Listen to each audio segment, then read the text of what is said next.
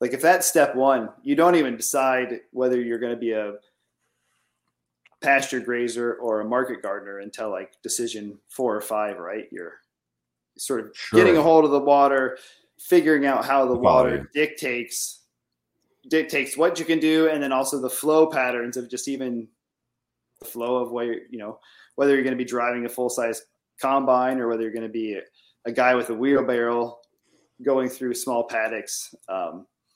You know, that flow, once you find out how the water moves and you start to heal that water cycle, it tells you how to move across the land in ways that aren't destructive and in ways that are on contour to help spread water even farther. I don't know if I'm making sense now or if I got off on that, but you absolutely are making sense. Like you're reading the landscape and you're receiving feedback. You're not trying to force fit what it is you want on the land. The land's gonna, otherwise if you try to force fit it, the land's gonna fight you every step of the way.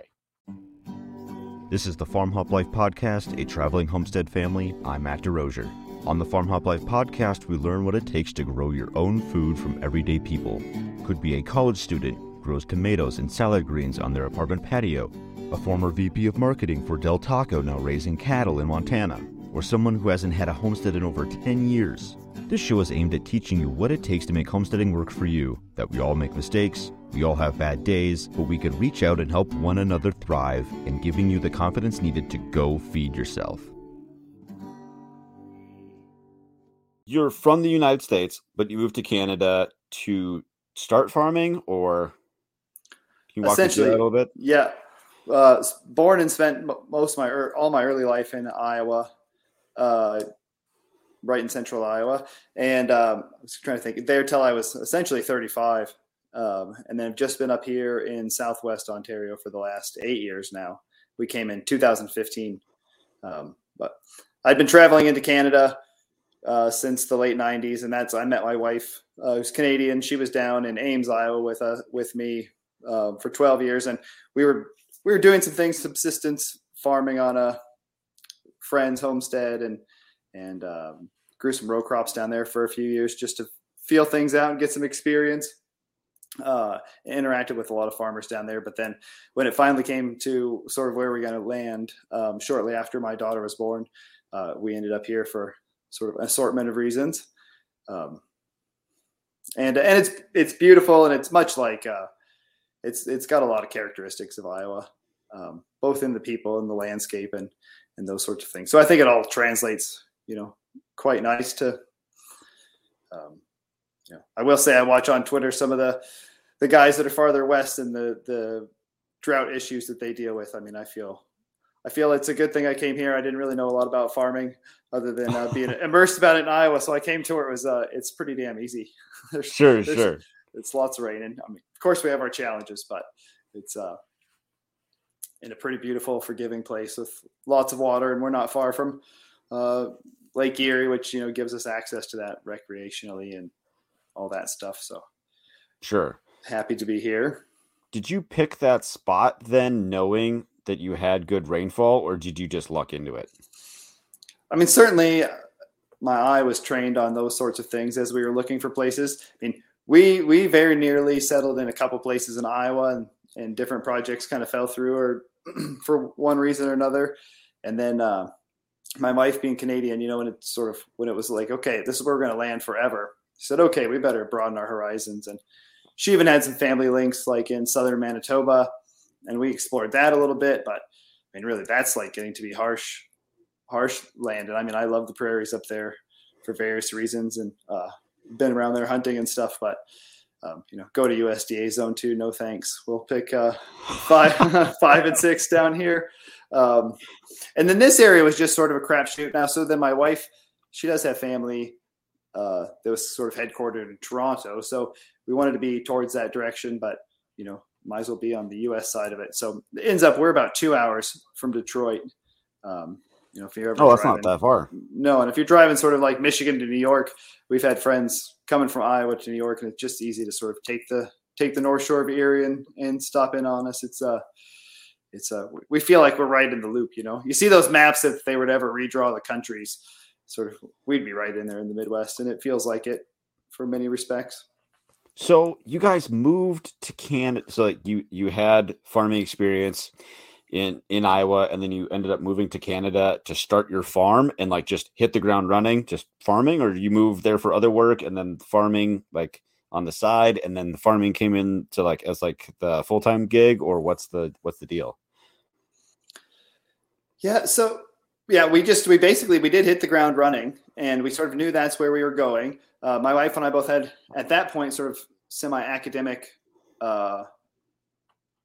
pasts. And my wife was sort of at the point as a recent PhD graduate, you know, we could be chasing postdocs around or looking for tenure track positions, that sort of thing. And quickly said, no, we need to land somewhere more permanent. And so then the idea started to evolve of, you know, the farm, of what that could be. And then really, I mean, I don't think we saw any of it coming exactly how it would. But we had our daughter, and sort of a year later, it sort of just became apparent to us that, you know, somehow we needed to split those co-parenting things. And so, yeah, I had some gig work and things that followed me from Iowa that lasted for a while. And then my wife here sort of ended up inventing a position for herself that really matured well for a local nonprofit. That's pretty sweet when that works out. Yeah, for local nonprofit, you know, it's not the greatest pay, but it's definitely been like, it's allowed her most of the day she works from home. And sort of between the two of us, somebody's always working and somebody's kind of, you know, been handling the kid and other bits of life. And we just, you know, we live frugally and make that work. And we've been fortunate in many ways too, that sort of make our life simple with respect to some family help to get here. And we invited my in-laws on, and they have a part-time home that we built on the farm, and just finished right as the pandemic was coming on in April 2020. Wow. And, yeah, so we carved ourselves a nice niche for sure, and it's just been this balance of her working and then, you know, and kid taking tons of time, even though just one kid, you know, can still be a handful, maybe even harder than having 5 or 6 that are helping to take care of them, you know. But very much integrated life, you know, so like doing chores slow because we were doing it with the kid along, those sorts of things, right? Oh yeah, I'm very familiar. Yes, and you know, it's a lesson in patience. Been very fortunate, sort of, for what, you know, the ability. So, you know, yeah. Long story. We've sort of been here, and it's never been like the grind to where the farm is going to sort of make or break us. You know, and it's kind of like one season to make it or lose the mortgage sort of thing. With my wife's job and stuff, we've been able to make some mistakes and not sweat it too much, but learn a lot. And, you know, and I think sort of gear up now for, we've got a lot of knowledge for kind of our next step where we'll have more capacity because, you know, we don't have an infant tied to us and that sort of thing.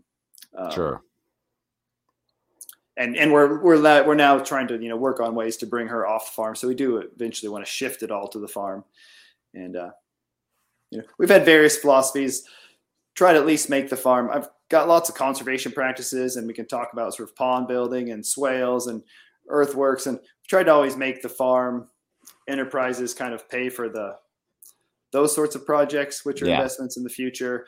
And then, you know, pay insurance in Canada is, I mean, it's not great anywhere, but everything seems to be expensive here. So try to make the farm like carry its tax load and its insurance load, and pay for a whole whack of trees and some excavator time. And then that's kind of been where our dependence has ended so far. True. Sort of, yeah, I'm sure the taxes up there are a whole different ball game. I'm sure. Yeah, we really lucked out. I mean, this place spoke to us in many ways, and we sort of coveted it for a while. And it ended up, I stayed at a friend's that was very near here, and then even the couple, like in the first postings of the house, they had a U.S. and a Canadian flag, like flying from the flagpole. There was these weird symbols all along. And then so it's beautiful for many ways. And like I was really hunting for specific topographies and stuff. And this place has lots of topography to play with for the things I like. And then lo and behold, we actually have this fraction of land because of our small forested areas, the area of natural and scientific interest. It pretty much zaps our taxes down to nothing. for the ag land. So it's been, I have friends very close to here who've been like fortunate to get big chunks of family ag land and just get brutalized by taxes. But then I've sort of wedged into where they're not great, but they're not too bad. I mean, I still pay like a residential rate on my 2-acre home footprint, and that's plenty. Sure. Yeah, super fortunate. You know, you need every like ace up your sleeve that you can get. So save yourself a couple $1,000 a year in taxes. I'll take it. 100%. Oh yeah, absolutely. Yeah, that's hard-earned money right there. So yeah, stepping back a little bit, back to your time in Iowa, how did you get interested in like farming or homesteading or, you know, having a garden? Like, did you spend a lot of time with grandma or something? Yeah, for sure. I was just thinking about that specifically. And, you know, this through Twitter and these conversations, I've been thinking more about the word homesteading lately. Whereas I maybe hadn't for the last little while. I mean, it's always been a bit in my blood. My grandpa, he was grew up as a farm boy, but then ended up sort of after the war in a residential lot. But he sort of like grabbed himself a three lots on a corner. So he had this beautiful spread with a big garden and always had like these huge tomato plants and stuff. So it was always something that was with me for a long time. It didn't last long into my teens. As you know, grandparents tend to age and you know, I wish I'd seen a lot more of that garden and learned a lot more of that garden, especially I lost my grandma early. So now I look back, she was canning green beans and stuff. And I'm like, oh man, I wish I love the green beans, but I didn't learn like how to can them and all her stuff. And so she went to Alzheimer's. So there's like, it's out there anyhow. So that was like, and then in my blood, and then I was born in the city, but my folks by my dad, and stepmother, then by kindergarten, they had gotten us out onto like a 3-acre property in a small town in sort of north central Iowa. And so it was a great lifestyle there. Like, and then we had access to Army Corps land next to that. So it felt like we had, you know, access to the whole world, our little 3 acres. We could dive right into around Saylorville Lake. I forget where you're headquartered out there. I guess you bounce around. But if you've been through central Iowa, anyhow, we were butted right up to Saylorville Lake. And so then, like, I always knew from that, you know, my aspirations were always in acreage. And then it's always a conservationist, a hunter. And that sort of, I became sort of just trying to go through the arc of how I got here. Always interested in conservation. And that sort of got me into science. And I, like, long after high school, I was a delayed student into university, but I got sort of plugged into I did some ecology work. That's where I did lots of work on ducks and geese in various places in northern Canada. That's where I met my wife and sort of got, so all of a sudden, like I turned into like a professional interest in conservation, I should say. And then through that, like academics, that's where I got totally turned into agriculture and was just like, okay, all conservation needs to be ag. Like, holy shit, I'm in Iowa surrounded by corn and beans. It's the black desert. Fought against that a lot, sort of in my young 20s, just like hating the system, but then just kind of all that kind of just turns you back into, I guess I just got to go farm for myself and try to, you know, learn some of these things, but also just secure my own food because I don't trust the food system anymore. And I don't know, maybe I went through that arc too fast, but I think a lot of people sort of get there. So I don't want to belabor the point, right? But all of a sudden you're like, yeah, shit, I got to grow my own food. Yeah. And try to make something stick. And, you know, I keep going now. Suddenly it's like, you know, maybe there's not even going to be money when my daughter grows up. So orchards are better than money. How do you sort of invest and build sort of legacy and wealth that's going to be resilient to all the changes that seem to be coming, you know, that we couldn't even, they weren't even on the radar, sort of like trying to make a young life in the late 90s. Like even the last 3 years have been so crazy. The ratchet down, like, just makes you think more and more homesteading and resilience, and it shifted a lot of priorities for a lot of people. That's for sure. Not sure if it's enough, but well, and I was thinking about it a long time, and I feel very fortunate that we sort of moved when we did, because like prices were way different here. We have a 50-acre farm, and we bought it with a fairly new house. The house had only been built in 2008. We moved in 2015. I don't know if I just said that wrong previously. So fairly new house on 50 acres. And then now like just a little bitty lot with a much older house on it, basically just sold for the same price as what we bought this place for. So, wow. What it would be, but you know, like in Canada, definitely it's like really, really come up. But I'm sure everywhere there's a big exodus from the cities here. People are like, after COVID, get me out of the cities. Oh yeah. So yeah, definitely. Glad to be landed before that. Although Ontario was not great during the pandemic, so it makes you you never know. You know, you go for this big, huge strategy, and then suddenly you're like, shh, surrounded by communists. Maybe I picked the wrong spot, but maybe that's relaxing now. It's all these things you never thought about, or you need to think about when you're sort of anchoring down. Are you just in that regard? Are you kind of second guessing the location, or you're like, I'm kind of dug in now? I'd hate to. I mean, yes and no, like we're here. This is like my daughter's life, which where she knows that, you know, we've got lots of like connection to the land and, you know, actually got some really close friends around here. So no, we're here. Like pandemic times, especially like Ontario, the lockdowns were weird here and people were weird in stores for a long time. And like, if you weren't compliant with all these things, like you might just get, you know, sort of like, half the town was Karens that would literally start fighting with you. And there were just places you didn't go and whatever, but also very cool, like, and very polarized people around. Like anyhow, there was a very tense place. And then also like, you know, couldn't go to restaurants and stuff. So it was very real that the things that you were suddenly cut off from for a long time here. So then you're like, shit, you know, and Iowa they were pretty open. You're like, I moved away from Iowa to come here, but right. Now it's relaxed and, you know, but you just never know what's coming next. So this is where we are. This is where we're planting trees. I think, you know, if it ever came that our sort of financial portfolio was ready to invest in more land, you know, it would be still a juggle. Whether I was to try to buy like 100 acres here or even 100 acres somewhere else in Iowa or what, you know, actually I probably wouldn't go back to Iowa, but even here, like being here, like buying land in Michigan so I could always jump ship and, you know, at the very least be planting it out to trees and it's only a few hours away, stewarding it, increasing the value. Like we've built ponds and planted lots of trees here and, you know, we've added lots of value to the land. So, and for that matter, like I say Michigan, cause I'm towards the Midwest, like I can be in upstate New York in 2 hours too. And so the same thing we thought, you know, could buy land there. My wife was in the US she's a Canadian citizen, but she was in the U.S. for a dozen years, and we really thought we would stay there. So she's got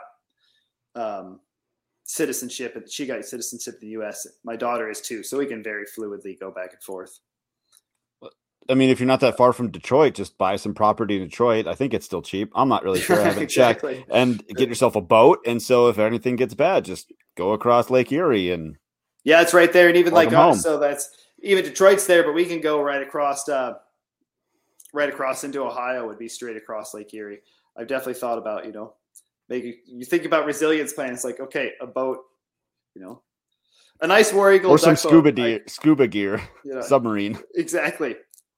You got to stack functions. So if you get a nice war eagle duck boat that you can cruise across Lake Erie as a getaway, it's like double. That is very Midwest, and I'm not sure anybody knows what you're talking about. But no, probably not. Being from Minnesota, I know exactly what you're talking about. Yeah. Amazing. Yeah, those things get into so many road accidents. It's amazing that they're even street legal, but whatever. But yeah, you were talking about planting trees being kind of like a form of wealth. I mean, you talk about like appreciating assets, like that's one for sure. Yeah, I think it's very overlooked. I was really starting to get my eyes open to that. Well, again, just a very concrete example, like of the value that's there. Like I looked at buying 70 acres in Iowa and we almost bought it other than it was way too narrow and just like very heavy conventional ag on both sides. And it was probably get overspray. I'm not sure you could ever grow a tree there, but it had a beautiful prairie remnant in it. But there was a landlocked piece in the middle of that we were trying to get the guy to sell, or just like we would sort of like see if we could get it all in one piece, because actually the walnuts in that guy's, like, he basically planted a walnut orchard 40 years ago and oh, my son was never interested, so we never went back there. And you could have paid for the whole place in walnut logs. And I've known some people that have done very well. I met, like, throughout my journey of just meeting, you know, cool people in my young adulthood in Iowa, like people that had bought properties that way. And so then as you start to think about legacy, those folks were mostly cashing in on sort of existing walnuts, but, you know, sure. You could do that. You could, if you had in a lot of places in the US, if you plant the right forest trees in your 20s, you know, it's probably going to be, and take time to prune them every few years, it's going to be one of the best portfolios you can have. You know, if you had 20 acres of walnuts that you planted 60 years ago, you're going to be doing all right. Yeah, that's true. Do pigs eat walnuts, or is it acorns? I can't remember which one. Oh, they would rather eat acorns, but they will eat walnuts. And I was just picking that one. The black walnut's a beautiful wood, so the veneer, it's like really high quality veneer. Yeah. And we're in a really good place for it. I honestly, now that we're talking about it, I probably haven't planted enough walnuts. I know there's authorities around here that say we sort of have some of the best and fastest, like, straightest walnut growth potential around here. So everywhere there's little things like that to you're just leaving money. Exactly. Well, so much marginal land, right, is so much places that we really beat up for crops could so much better just be put into these long legacy restoration projects, making wood. Right. Yeah. So getting into how I found you. So somebody, we were talking about it very briefly before we started. Mm-hmm. Somebody made a tweet about, I'm sure, like, agriculture or something like that. And did you take it personally? Like, almost like a personal attack? It was George Monbiot, I'm pretty sure. And it was, I mean, that guy's just a lightning rod anyhow. So occasionally, you know, if you're going to be snarky to somebody on Twitter, it might as well be somebody that, you know, somebody like that, not just a normal person out doing their thing. But he had just some picture of, you know, some obliterated place being stomped to death by cattle, and saying, like, this is when a chef asks for a rotational graze meat, or pasture raised, this is really what you're getting. And, you know, I've just come to know that pasture raise is a tool that can be very effective for, like, ecological restoration and production at the same time. And so at that time I happened to be going down, and I just had a beautiful vista where I would see my animals every day. And so I just snapped a picture in response to that. I found it. I actually found it. Yeah. So right here. So George, whatever, like you said, more than 800 million Amazon trees felled in 6 years to meet beef demand. And who cares what he said? I was more interested in what you said. You just go, nope. This is what grass-fed means. Here you are looking out over a field that was row crops for 150 years. Now I've seeded it to prairie, restored 6 wetlands, and is grazed by sheep and cattle, and is full of wildlife. How many acres have you personally recovered, George? That was so awesome. The second I saw that, I'm like, I got to talk to this guy, like, right now. Yeah. I mean, you know, a bit snarky, like I said, only to George. Hey, that's fine. He earned it. Not everybody has to be doing that. I mean, I think everybody has a part to play in that. And I guess that's just, you know, as I became a critic of agriculture, and especially in Iowa, that just means, like, corn and beans. And then, you know, a big portion of what the corn is being used for is to feed cows. And so it's like this, the whole system of, you know, putting protein and oils on the plates of people is kind of the name of the game for the landscape. And so, you know, when you try to go counter to that system, you start thinking of ways that you can have the same outputs, you know, protein and oils, and in a sort of more regenerative way. And I know, you know, not everybody's doing what I'm doing, and I don't certainly have it optimized to where it's the best system. And I know, but I do know grazers that are doing, you know, a lot better than sort of what George was portraying there. And I mean, that was a pretty hard flex, though. I mean, you're just you just it was pretty impressive. So it's the problem with the anti-beef movement is that I do think, like, in the overall arch of however, so I'll step back. I agree with lots of these folks in that we need to, like, redefine the way that we that we produce our food. And, but when the stance like that goes to sort of like trying to exclude animals, I think it's like very much a proponent that sort of any new agriculture or tweaks or whatever you want to say, although we need to be coming up with, we need to totally revision where our calories are coming from, like on a continental basis. But that way has to have our animal allies and has to be integrated crops and livestock. And so sort of it's worse than kind of the baby out with the bathwater to sort of, say, hey, and, I take it, I don't get into those conversations a lot. And I know George is sort of a blowhard, so I usually let him go. I actually used to sort of respect some of his writing, but everything, the fractions have gone so big and like people on both sides have just gone crazy. But especially on that side, like now it's, totally like the no farms movements and all these crazy things. When I think like, not only of course we need farms to raise our food, but also like we have a lot of healing work to do. And I think the farms are the way to do the healing. And so, I don't know how George plans to put it back together, but I think we need to actively work with our animal allies, the grazers, to regenerate the place. And, what steps have you taken to do the healing of your land? Like you were talking about swales and like silvopastures earlier. Yeah. I think in the biggest in one of the general senses, like even from kind of planetary scale and all the way down to anybody's field, is like the first thing you need to do is like work to restore and heal the water cycles. And with respect to kind of the conventional ag that I see and critique, and then also that was the legacy of the land before I was here.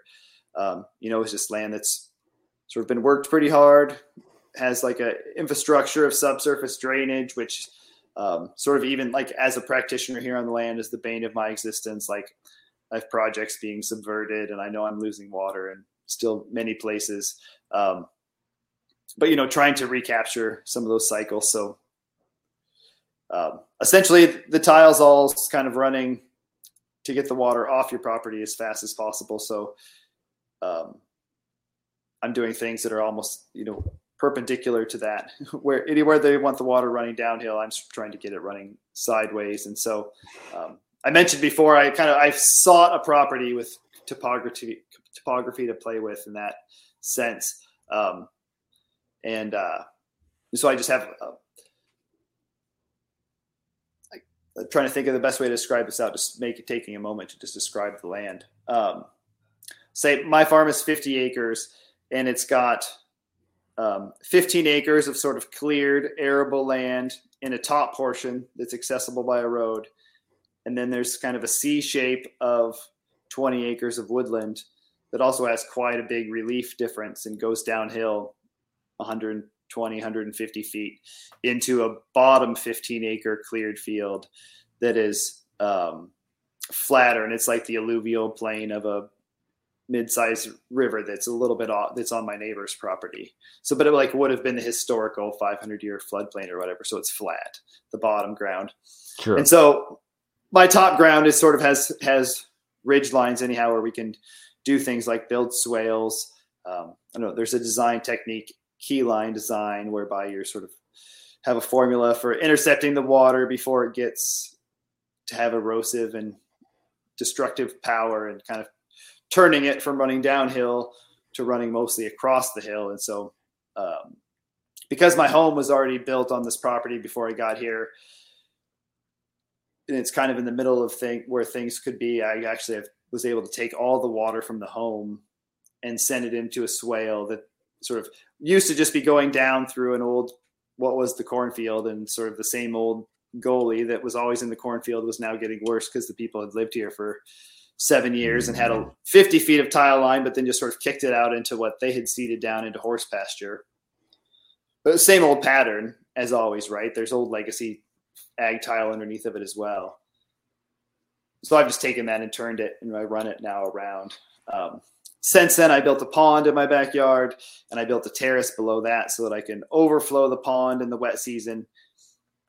And it has two choices. Like if the pond is full, it can just go into the forested valley where the water normally would have gone before. Or I can send it into a terrace, and it sort of wraps around the farm like 750 yards, both of those, this sort of swale and terrace, just as ways to move water along. And then by way of that's sort of the keyline design, then that kind of those features set the whole pattern. So if we go back to saying, what do you do when you're at the when you get a place and I say you need to heal the water cycles, it's sort of like subverting those erosive forces. And then typically in identifying those and finding out how to deal with those better, it sort of lays out the whole pattern and template for the whole farm. So you do that first, and then like if that's step one, you don't even decide whether you're going to be a pasture grazer or a market gardener until like decision 4 or 5, right? You're sort of getting a hold of the water, figuring out how the water dictates what you can do, and then also the flow patterns of just even the flow of where whether you're going to be driving a full-size combine or whether you're going to be a guy with a wheelbarrow going through small paddocks. That flow, once you find out how the water moves and you start to heal that water cycle, it tells you how to move across the land in ways that aren't destructive and in ways that are on contour to help spread water even farther. I don't know if I'm making sense now or if I got off on that, but you absolutely are making sense. Like you're reading the landscape and you're receiving feedback. You're not trying to force fit what it is you want on the land. The land's gonna, otherwise if you try to force fit it, the land's gonna fight you every step of the way. Yeah, I can, like, so in a hilly land, like there's kind of a great example, and I've seen this several times. And then on a hilly place, oftentimes they find the roadways to be straight up and down the hills, and those sort of will exacerbate erosion. Yes. And rows being made in those patterns are going to do the same in the field. But then like a lot of times, but people would say like, okay, so we'll go the other direction. And then if you just turn everything perpendicular, maybe water stacks up behind your garden, and then you get blowouts and things are too soggy for so long. So, okay. So then, like that's not quite right yet, but everything like in the key line pattern ends up being like say 1 to 4% kind of off grade. And then suddenly in the places where I'm driving my side-by-side Kubota and leaving little ruts, just because the nature of driving a semi-heavy equipment, across the field or your wheelbarrow or your big tractor. Well, suddenly those are like very gentle flow paths for water. And so like I'm, instead of my tractor being like this agent of compaction and causing concentration of water, I'm actually can use the natural flow of the farm to help spread that water. But you sort of don't, you have to go to the water first, or else. To me, that's the key of it. In other places, there's maybe water isn't so destructive always, and there's just other key things like storing it. But where I am, it's like it's a balance of both like keeping the water, but then also like really trying to minimize the erosion. I guess that's where I come at it first too, is just take out that erosive force of the water, and then after that, if I can hold on to some of it, we do. And so I've built a series of small ponds. Again, you work with what you've got, and we're a fairly small farm. And so like we haven't built any big expansive wetlands, but everywhere where the sort of the natural landscape allows us to, and the law allows us to, trying to hold water for as long as we can and just get it back into the earth, let our plants have it. So when you move to your property, Did you do a bunch of earthworks before you even got animals, like any livestock? No, I made myself. So it's really easy to come into all these things like super gung-ho. And that's definitely kind of my personality, and even like, and especially so my previous personality, I've really kind of used these last 8 years to ground myself and mellow out a little bit. But somebody, I'm sure, from the permaculture had got drilled into my head, sort of, don't just take a year to observe. You don't know the place, even if you think you know the place. I know more now. I don't necessarily think that's 100% necessary, but I learned about that, you know, every time it was raining, just get out and walk around, and you can really easily do things wrong. You know, for instance, had I gone out and just like built swales everywhere I wanted to, I probably would have done one on a sandy slope that I have on my, I have one really sandy lens, and it probably would be a freaking disaster. And it's maybe not needed anyhow, because there's good infiltration and the water's not really running along there. I've done some other soil building techniques there, but, you know, kind of had to get to know the place before that. And then like early on in that sort of session of learning, I did do a few things. We built our first swale, and I think it turned out all right. I would do some things again, and I almost would like to sort of get in there maybe and change some things with an excavator here eventually sometime, just with respect to sort of how we travel through it. But then I got in with, I don't know if you've ever come across Zach Weiss in the permaculture world. He's sort of a water guru. Name sounds familiar. He worked under permaculturalist Sepp Holzer. Yes. Anyhow, he's a water savant. Had a really excellent time. Luckily, I was fortunate enough to work with him when he was like, I think his career was slow enough that I got a lot of time with him, and he came and stayed with us. And I learned a lot with him, sort of crawling over the land. And when he was here, we brought in a small excavator and dug test slices all over. So that's another nice thing to do, to just like, to really get a sense. I think we dug 13 or 14 test slices, like down to 12 feet deep, just to get the soil profile and to know what you could do in any given place to really have a solid plan. And, you never know till you're getting in there, especially some of these ag soils have been disturbed lots of times and what have you. I've got some places that actually at 12 feet, we still can't get down deep enough to know what like the parent material is, because it's kind of been silted in and dredged out, those sorts of things. Sure. Right. So I guess that's to say, I didn't get in there heavy with the earthworks right away. Some things now I wish I had done faster, but then we were right away in with animals. Like we got here on May 1st, and I think our first batch of chickens were, here by the end of the month.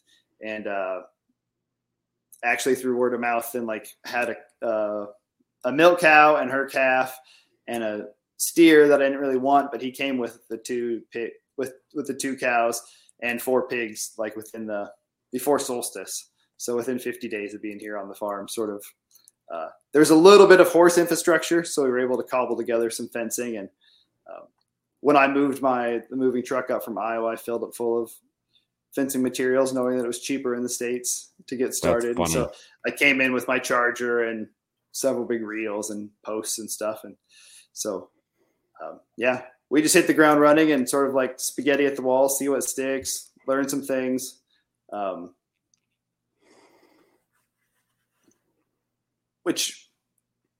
I'm totally an advocate for, like some people, there's like the two schools of thought, just like go at it, or like, start things and get really good at chickens, and then the next year do take on turkeys or something. We didn't do chickens and turkeys together, but I'm a fan of just like starting fires and then just try to keep them under control. And, within reason, I suppose. Right. But like we just learned a lot. And for instance, like we've been here 8 years, we came into pasture pigs. I was really interested in pasture pigs. And we had up to had a few sows going, and we're marketing 25, 30 pigs a year. And now I'm down to just a couple. I buy in some wieners from the local Amish and use them for a few personal customers and my own meat. And something I could love to try again. And I've learned lots from them, and they actually did a lot of good in the places that I work them. Like, I don't lament having them. There's a few rough places. I learned a lot from them. I'd be happy to bring them on. I could have more confidence of like starting a solid pasture pork enterprise in the next few years because of that knowledge with them. But, it sort of didn't work out, and I probably lost money on it. So it's one of those things. Should I have not thought about it, be in love with pigs, know how to keep them fenced in. And if I ever really want to get into a big pasture pork market, feel pretty confident that I could put the capital investment into infrastructure, buy my animals, and be like going with solid knowledge of pigs. So, so those sorts of things. Not everything sticks, but you learn a lot from all of it. Yeah. We had a dairy cow for many years, and just like life was sort of getting too busy. And she was hard to get pregnant. And so we sort of moved out of cows, but then, I've got a new one ordered from the Amish that would pick up in September, Hey, nice. Back into it. Like, we very much, it was, sort of trial by fire. Actually I'll spare you the stories, but she came sort of wrangly, and we had fun. My first time ever milking a cow's first time ever being milked long after she should have been milked. But now I recognize it as like a critical part of sort of being resilient on the homestead and having access to all the calories and stuff. I mean, now I just buy Amish raw milk, which is still fairly cheap, but I want a cow back, that sort of thing. So the cattle, do you have cows now? You do have cows now, right?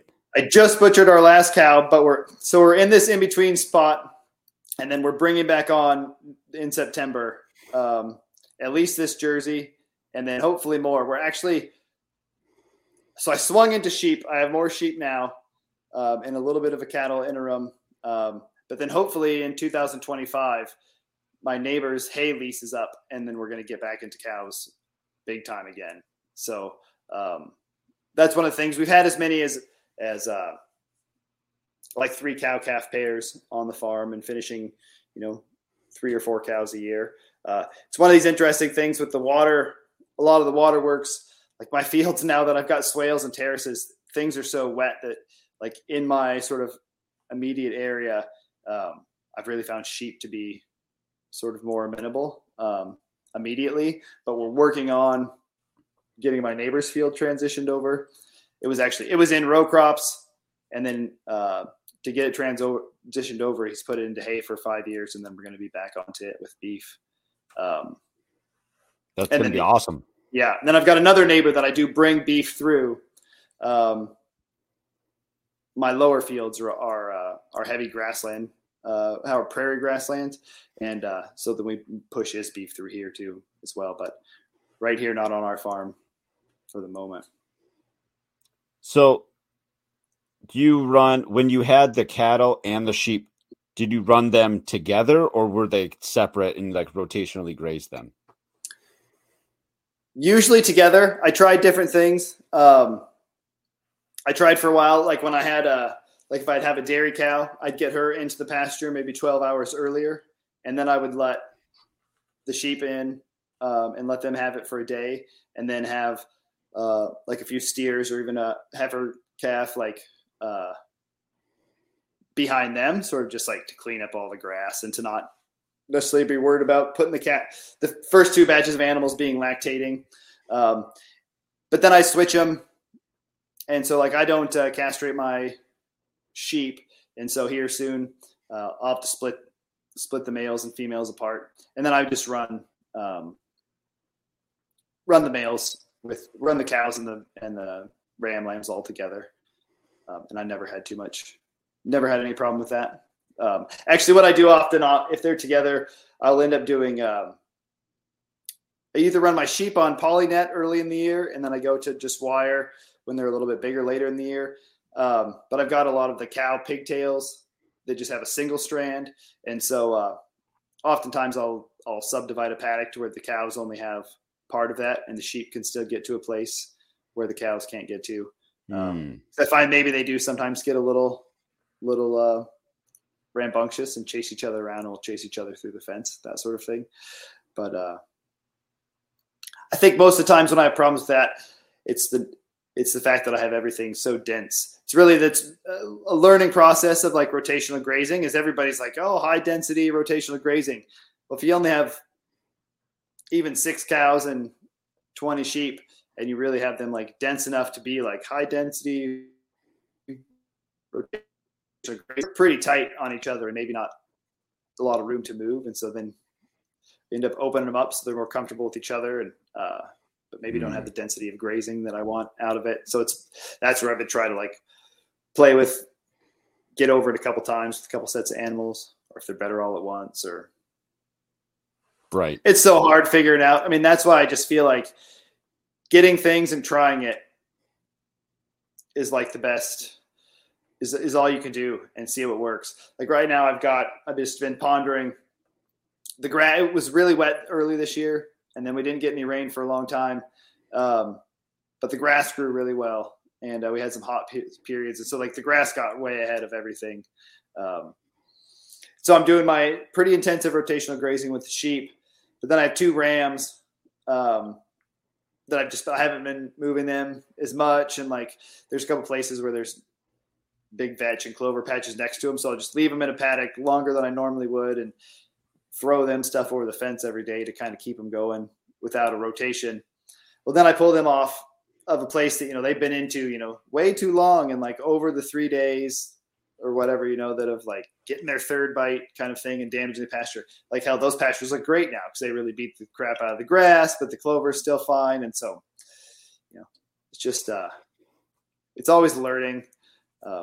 Okay. I do have a question. Yes. You mentioned sheep and clover. I thought sheep could easily overgraze on clover and die. Is that right? They bloat easier or something like that? Bloat is a thing for sure. We've never seen anything like that in ours. So we run Katahdins, which are generally known to just be pretty hardy and sort of out there and grazing, and even have like a little bit of, people say a little bit of goatish to them. I don't see them eating more roughage necessarily, but they will sort of expand out. So I think if you had them on lots of roughage and then you just like turn them out into a full pasture of clover and they just went crazy, you could probably run into a problem. If I've ever had to do that, because of the fear of the clover, like I maybe would supplement them with a little bit of dry hay just so that they can sort of self-select that. And I don't have that problem too much where my pastures are too clovery, but I've never seen anything like that. I think it can happen. I think the dry is a good trick, and I always tried to do that if I was just like easing them onto the pastures and sort of making sure it's always a balance too. And again, just why you just have to sort of do it of like getting out there too early and beating up your pastures, or holding them back when it's green on the other side of the fence and they just want to break the fence down because they're like, why the hell aren't you letting me have that grass on April 25th or whatever? And, yeah, I find I really follow, see if I can come up with his name. Like the animal nutritionist that just talks about, it will come to me. I'm terrible with names, but it'll come in a minute. Like animals' ability to self-select. And so if you just give them lots of diversity, right, that you really aren't going to get into problems. Even with respect to like putting animals in the woods in places, which needs to be a balancing act for many reasons, but like they might have exposure to a fern that could be deadly, but if you're not leaving them there till that fern is like the last thing to eat and they're just hungry and they're like, fuck it, like the fern, they're probably going to avoid it. And I see that a lot with my animals. And Fred Provenza is the gentleman. Researcher out of Idaho. And I've seen him at several farm conferences, and really fascinating stuff, but basically just says, these animals can figure it out on their own. And I see that like certain plants I'll give them and they'll like eat it for one day, like hawthorn's one. They'll just like gorge on it the first time I give it to them in the season. and then they won't really touch it again until later. And they just like want that one dose. But it sort of tells me that, you know, there's probably something out there that they want occasionally. And then, so when it comes, like, I'll save things like that for the winter and just expose it to them. And, you know, if things get harsh, throw out a variety of things and see what they might want out of it. But, and then I think they avoid all the things like poison and bloat and those things pretty well. Do you have any, I'd say, for lack of a better term, like formal, like training? Like, did you take a PDC or did you just train with Zach? Was it Zach Weiss? Is that what you said? Yep. I wouldn't so much say I trained with him. He came for a consult and then came back and did a project here. So I had two good stints with him, like right on my land, and I really could learn a lot from him. No. But so I went through a undergraduate degree in ecology and wildlife, and then did a master's in sustainable agriculture. And, like through that training and that, like, my master's, I had several really interesting classes where we just got to travel like all over and see all sorts of agriculture, everything from big, like, you know, going through a big JBS, plant that's butchering like tons of pigs in a day, to like, you know, Amish operations and all these things. So like, I'd really done some, I guess I'll say, like a study in like getting a big snapshot of all these things in agriculture. And then after that sort of formal academic work, I went and worked with a group in Iowa called Practical Farmers of Iowa, and small nonprofit, getting bigger all the time. But, you know, it gave me lots of exposure to farmers, and there was lots of learning opportunities there. And then I sort of had well, he was a coworker actually at PFI, but we got to be good friends. And I did several years of gardening with him on his place, and he had a market garden, and he was really a mentor on how to do a lot of things, and not necessarily permaculture, but I started reading lots of that stuff. But again, not I never really studied it formally, but I studied ecology formally, and then you just read about permaculture and all sort of makes sense, sort of identifying patterns and processes on the land and bringing them into your planning. Sure. Yeah, I was just curious because it just sounds like you have like this, like a pretty good like depth of knowledge on these systems. So, yeah, I was able to dabble in lots of these things, sort of in different ways in my life, and even like when I in university, for instance, I took like, you know, a wetland and like pond planning course or whatever, and just I had a really interesting. Won't go into it, but. I kind of like, I dropped out of university when I was young, and I came back, and because of that, like my whole catalog that I chose from was gone, but they just said, if you want to stay in your old track or whatever, just do what you want. And, so I got to take like all sorts of very interesting classes, and it really let me sort of like make this arc. Like I started like in all my wildlife classes, and by the end I was taking like pond design and landscape architecture. And I'm going to hit you up for a pond design then, because I need one bad. Great. It's, yeah, it's, I mean, I haven't honed all those things, but it's definitely, I've been exposed to them, and for sure it's fun to talk about. And there's some great guys that are doing things to like to depict the pond teachings and stuff now. Like I'd love to even do like some more of, is it Andrew Mollison that does like the online permaculture courses? Like there's good stuff out there. But yeah, I'm assuming that's Bill's son or something. Don't trust me on names at all. That's fine. Yeah. So, what would you say was has been the biggest challenge in farming that you faced?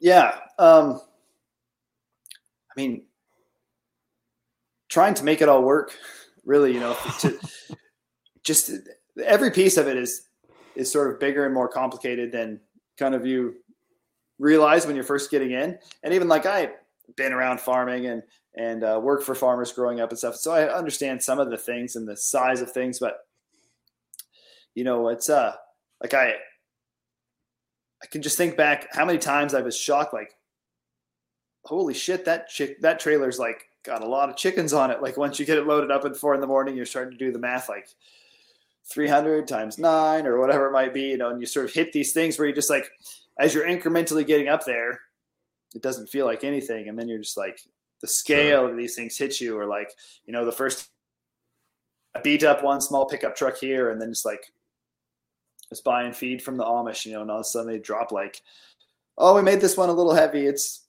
you know, 3,000 pounds. And they like drop it on the trailer, and then you're off and going. And it's like those scale of things really start to hit you, right? When you're like watching Justin Rhodes and you're like, I'm going to be a chicken farmer. It's like, better be able to hump some feed bags around. Right. And right. But, and loading chicken crates at the end of the day, at the, you know, at night, going to the morning, going to the abattoir and stuff, like those realities, like freezer space hit me all the freaking time. It would never seem to, I'd get ahead in my meat business one year. And then the next year it'd be like, all right, I guess we have 2 cows and 3 pigs and chickens are all being butchered next month. And you're like, you know, I was like, it's seriously been the joke. We've sort of backed down, like I said, in this wave between the cows right now, like the freezers are not as sort of as full, and it's kind of not, it's not cows that are coming through here.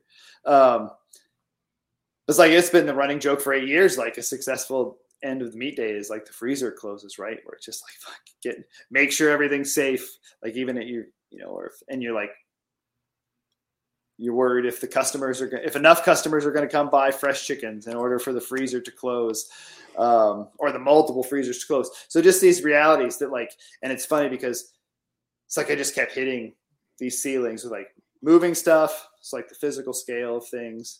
You know, the larger the sort of money gets, like sort of the capital outlay for different things, and whether that's you go from raising 60 chickens to like we were up to a couple thousand chickens. And so like those cohorts are much bigger. If you're raising 800 chickens in a cohort, like you have a lot of feed on the line. If like a raccoon was to come in there, it's like it's a much bigger loss than if you got your like 30 chickens in a chicken tractor and that sort of thing. Right. And then stretching that into like putting hay into a cow for 2 seasons before. And it's like those realities of, are I'd say sort of one of the bigger lessons. And I mean, they should seem obvious and it's all could pencil out, but you don't really, from the sort of homesteader scale of things, it's, I don't think everybody's really prepared for that. And I wasn't necessarily, you know, but you work into it. Now I went many years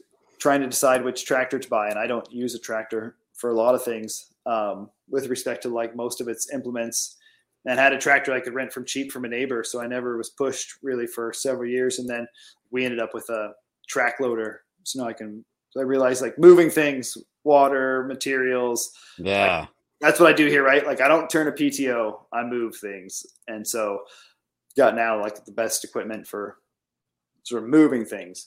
'Cause you realize like, it's, you know, I move wire, I move buckets, I move things, right? And right. Those are sort of some of the limiting things. You know, the scale and weight of water, that's another one.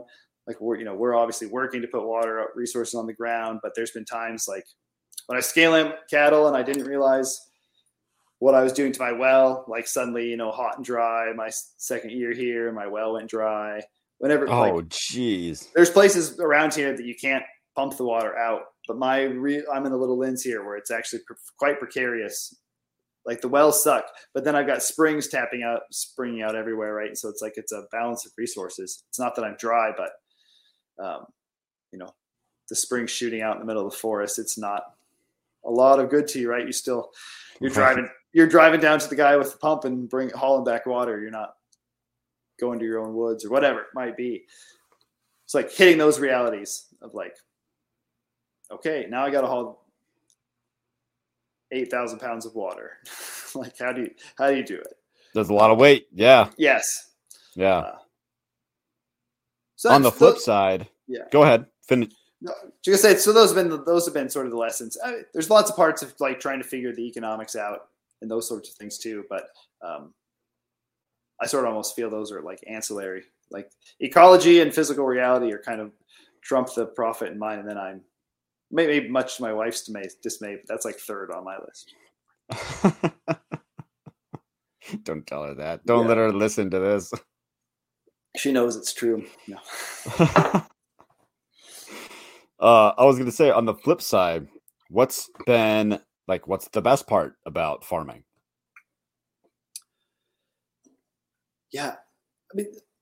I mean, I'm pushed to think back to where we started about, like, there's a real need for systems change. And I think like homesteaders are in this really cool place where we're like playing with these systems that really need to be changed. And maybe it's a technology where people are like on the edge, but I don't mean to be like self-important, because it's certainly not me, but just in general, like we definitely need as a society to like rethink our relationship with the land. And that means like farming and our own personal relationships with the land and where non-farmers get their food.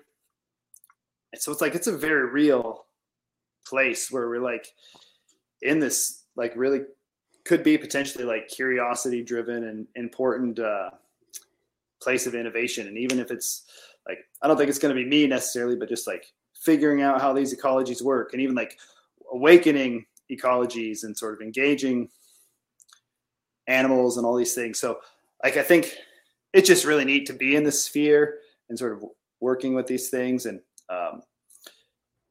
I guess we've kind of talked about a lot of the little parts, but like when it all comes together, you know, you've got like ponds and tree lines and you're sort of moving your animals between trees and trying to balance, you know, chasing the grass and waiting for it and hoping it rains and looking for where it's too wet. All these things you're just like, we really get to weave together like basically a novel ecosystem that I don't really think people have really done yet. Like some sort of indigenous groups have done it. And I think there's like legacy European systems that people have done, but I don't think we've really like done it well as a society in North America. Like we've sort of came and had like blitzkrieg mentality. And we've just kind of been like living off the fat of the land for many years. It was just like living off the fat of the land. And then there were obviously like cycles like the Depression and depletion where it really caught up with us, but we actually still were like able to plow through that. Right. And it's like a lot of modern agriculture is like sort of, I don't know. It's like going by sheer momentum of itself. And like, we don't know where the limits are, but we have a need. And so just like playing with that as a homesteader is really freaking cool. And so like, feel really fortunate, just our balance. And even though it's like, it's changing now and financially for us, and we're,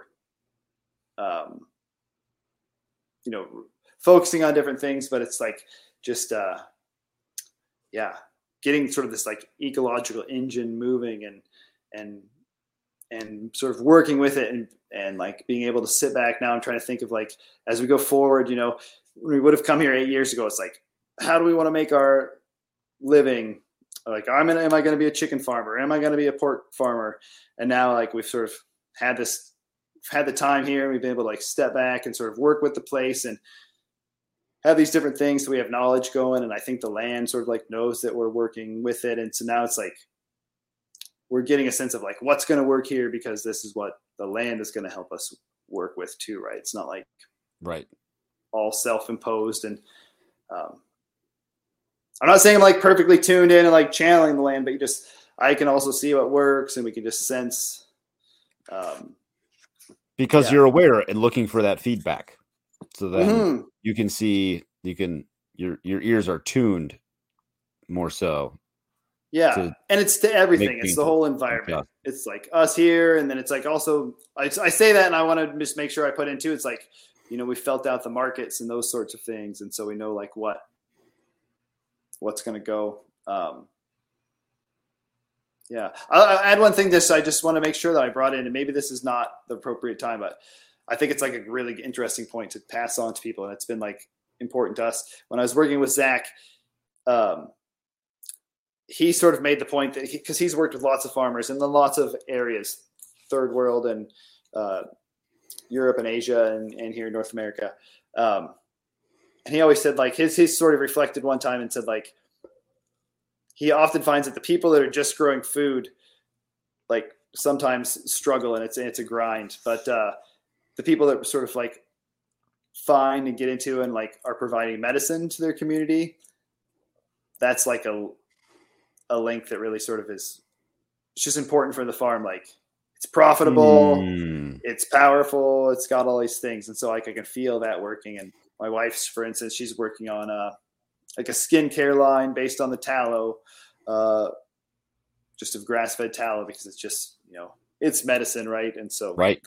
I don't know. I bring that up because it's like, I think it's powerful because, I mean, first off, medicine has like so many different connotations. And I mean, I think he really means like, he knows people in Montana growing and that's like freaking better than growing carrots because there's a lot more money in it. Can you repeat that last part? You cut out just a little bit. Oh. Just to make the analogy, like it could be so simple as like somebody in Montana growing arnica is going to be a high dollar crop versus growing carrots, which is going to be a low dollar crop. So there's like even right there. But then also I feel like this idea of medicine, like now if we can like be taking our products like beef tallow, which maybe have been like thrown away before, and now it's like can be used as a skin product. I mean, we don't throw it away, but it's even really hard to like make sure you get it back from the abattoir and all those things. You know, if it can nourish people, it can be both value added and good for the farm. Right. Like let your food be your medicine and your medicine be your food type thing. Yeah, I think it comes back to that for sure. And just so as you're view your farm products as that, right? Like it's really hard to just be a carrot farmer because carrots are cheap, but growing both nutrient dense foods and then just also, yeah, these sort of deeper medicines, I think is important. I've got a note in here about Taoism. Are you into Taoism? Is that? Yeah, Taoism. I would say I was, and I was just brainstorming. You said, "Hey, what are some other questions?" And I was just throwing that out there. It's been something I've always really thought really dovetails nicely with sort of regenerative ag and stuff. I don't necessarily. Sorry, are you saying Taoism or Taoism? I say Taoism. I think you could say either. I thought they were different. I'm not. It's been a while since world religions or whatever. No. So there's two things. So there's some people do it with a D. Some people do it with a T.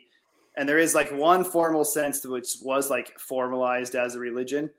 And I'm not really interested in that. I'm like the Taoism I just sort of threw out there is more just like the fact that the universe is just like flowing around us. And there's so many things that people could do that could just, you know, you can go with the flow of the stream or you can go against the flow. And I think like especially when I was more tuned into sort of Facebook groups and things related to homesteading and regenerative ag, like it's so easy to just beat your head against the stream.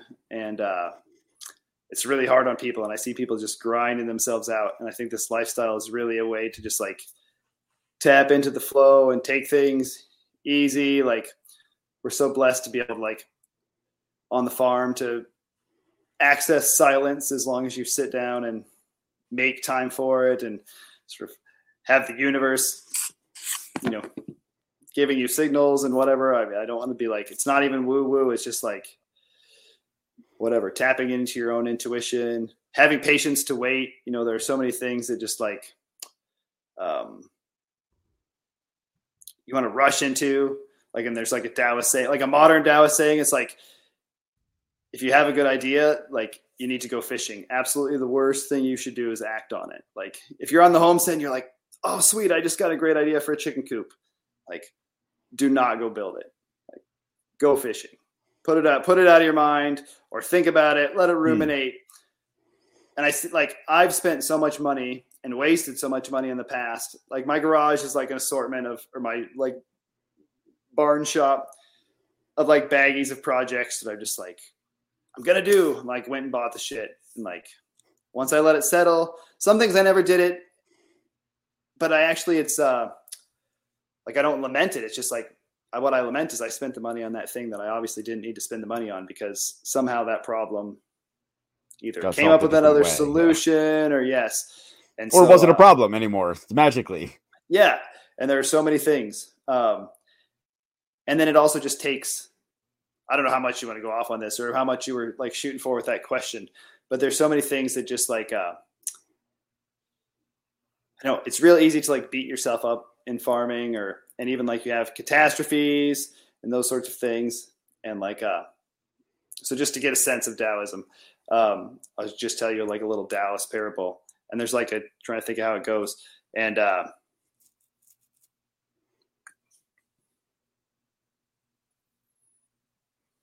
I'm trying to think of how it starts, damn it.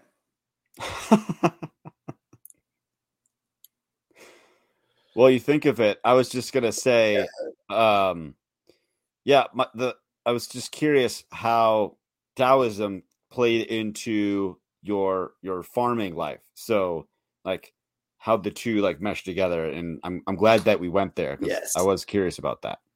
Yeah. So, I mean, I think that, well, essentially Taoism, to take a step back to, is like people call it like, there's Alan Watts, who was a big philosopher that talked about it. And he's like the water course way. And it's just like the way that the flow of things and the, sort of the flow of the universe is going along like the flow of water. And so then I think that matches nicely with ecological agriculture, because I don't want to just be a chicken farmer and I don't really want to just be a grazer. But if I'm doing like those two things, there could be ways that they like are butting heads, or there may be ways that they could like mesh together more like what would be the term, like syntropically, like, right. They just come together and work as a flow. And so like in the farm, it's not only like trying to avoid the things that you can see, like beating heads against each other. But then also trying to like identify these places where like, hey, there's a niche space where I like something could happen right there. And, you know, it might supply, like I needed a windbreak. And so like I have mulberry windbreak next to where I have the chickens. And so then like the chickens are getting all the mulberries and these things, right? That's maybe not the greatest example, but just looking where you can have synergies versus things that are butting head or, you know, turbulence. Like another Taoist principle, there was a term in Taoism called like Wu Wei, and it's sort of just like effortless action. But one thing that sort of comes out of that is this idea that like if nothing is done, nothing is undone. And so that can go to farming. Like right now, I have a very precarious goose situation. The geese were driving me crazy, freaking shoved them in a chicken tractor. They go through their water. I fill their water morning and night. That's like, it's sort of a hobby. I'm trying to figure out where geese, I'm bringing them on. I just have two clutches. But that's very precarious because I've added myself a water chore twice a day. Like if I don't do that water chore, they freaking die in there, right? Like miss it for a day or two. And you can think about that with anything. It can be a chicken watering system.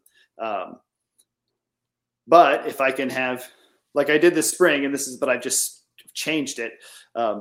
Otherwise, like the geese sort of live around a series of like rain catchments off the barn. And so then they just have access to the water. And so, you know, if you build these water systems that need lots of input, water is very important. The first time you trip up, whether you get a flat tire on the way home from a big meat delivery, or I remember a guy I used to follow for years, like he got the flu really bad. Like all of his freaking ducks died. Right. Cause it was like, he couldn't do chores for 2 or 3 days. It's like, and you know, things can't go in the heat without water. And, you know, and it's, so just this idea. So if you can, so let's not have watering chores. Let's do things where it's passive watering. I've tapped, nothing's on it right now, but after building two swales, I mentioned like different springs have popped up different places, and I have a side hill seep. And so that I went and I put a perforated tile in the side hill seep, and then I ran a tee off of that, and it goes into just a trough. So there's like just a animal water trough that like percolates out there 8 or 9 months a year. And like, I could have the geese around there, and it's, it would have been dry cause we didn't get rain for a while, but now we've had a couple nice rains. I bet you it's trickling again.